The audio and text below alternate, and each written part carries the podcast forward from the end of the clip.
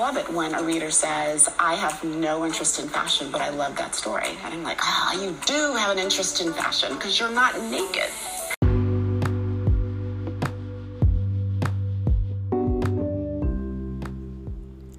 Hello, everyone, and welcome back to You Have to Wear Something.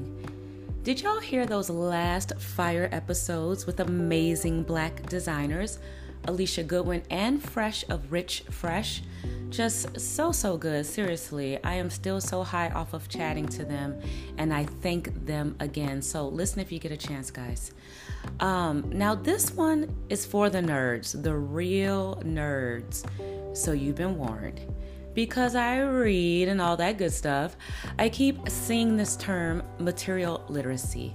And instead of just nodding along like I know exactly what they mean, I decided to give it a deep dive because we are going to hear more about this in the immediate future.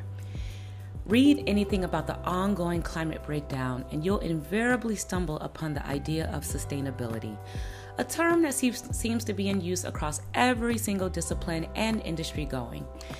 When Forever 21 declared bankruptcy this past fall, it was a tipping point for the fast fashion industry. The brand's cheap and trendy clothing options and rapid product cycle allows buyers to acquire and dispose of the latest fashions frequently and at a low cost. But recent years have brought scrutiny toward the practices of companies known for fast fashion, such as Forever 21, Zara, and H&M. Now, back to material literacy.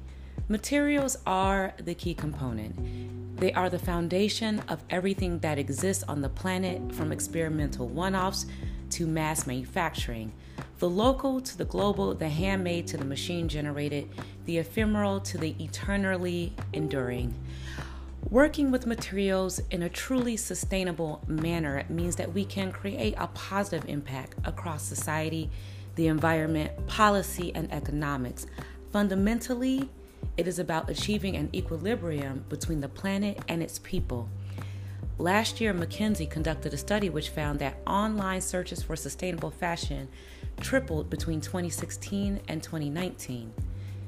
This increasing demand for eco friendly fashion has provided a new frontier for material science and chemistry innovations in the apparel industry. The surging desire from both consumers and brands for new textile technologies has opened up the market to growth opportunities previously stifled by the accelerating product cycles and lowest cost possible aims of fast fashion. DyeCoo, a Netherlands based company, has already made headway in the pursuit of water free dye processes.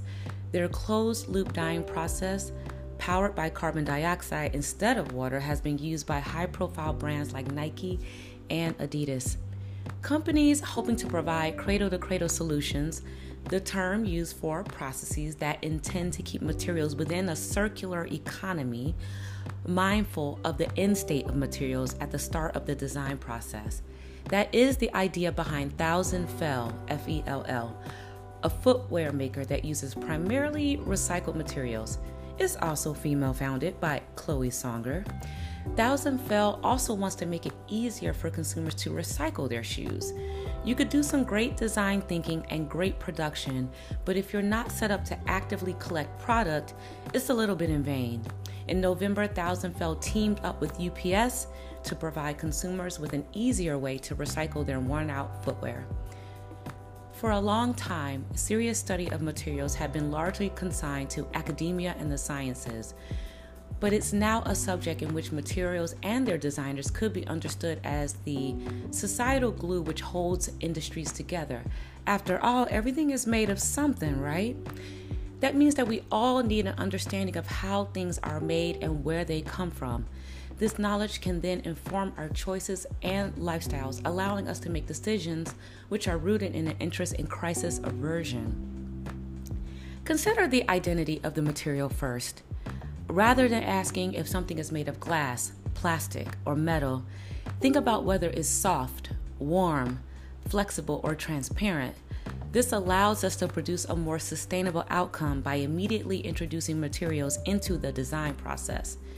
Then we think about life cycles. We understand where raw materials come from, how they're currently being used, how they, how they will go on to degrade, and whether or not there's a potential for reuse. Having this in mind means we can consciously try to ensure that the cycle continues for as long as possible. Now, think about the application of a given material. Some are great for longevity, others are more modular and versatile. It's a systems based approach that showcases how a single material can be applied across many different disciplines just by altering the way that it's being processed. To sum it up, a material literate society is a sustainable, responsible society. Not only would there be an understanding of the provenance, life cycle, and issues surrounding various materials, but we'd be able to grasp the hows and whys of manufacture alongside material characteristics. This will help us understand how sustainably viable individual materials are, whether it's down to its geographical location, how abundant it is, how it's harnessed, and the potential of it. To get to that stage, however, widely understood vocabulary around sustainability and responsibility needs to be in place. Misinterpretation, however innocent or well intentioned it may be, ultimately leads to a sense of greenwashing, in which serious, important, vital concepts, concepts used to explain and explore the very things which could help us as a planet keep under the temperature increases, which we know could be the beginning of a very real extinction event on Earth, end up being fodder for marketing. The fact is, this is one crisis we can't buy our way out of. And that means that issue of clear communication during this crisis needs to be of primary importance.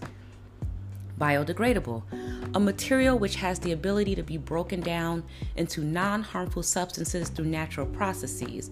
The time frame taken for materials with this capacity varies dependent on the perishability of the material itself.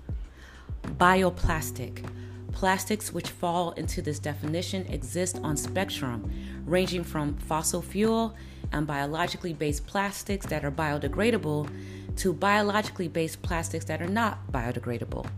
Waste, a term that means unwanted or unusable, and a substance that is discarded or disposed of and has no use whatsoever.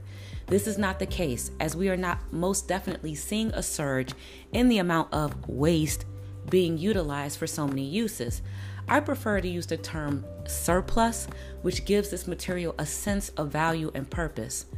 Whole systems thinking and approach, not leaving anything behind, meaning that every single part of the material system has been considered and has been utilized to its full potential. A more holistic way of considering and applying a material whereby each and every single component of the material is being harnessed, which in turn has an impact on society, policy, the economy, and the environment. Out in my mini tirade with one of my quotes by George Monbiot We are often told we're materialistic. It seems to me we are not materialistic enough. We have a disrespect for materials. We use it quickly and carelessly. And if we are genuinely materialistic people, we will understand where materials come from and where they go. Until next time, peace.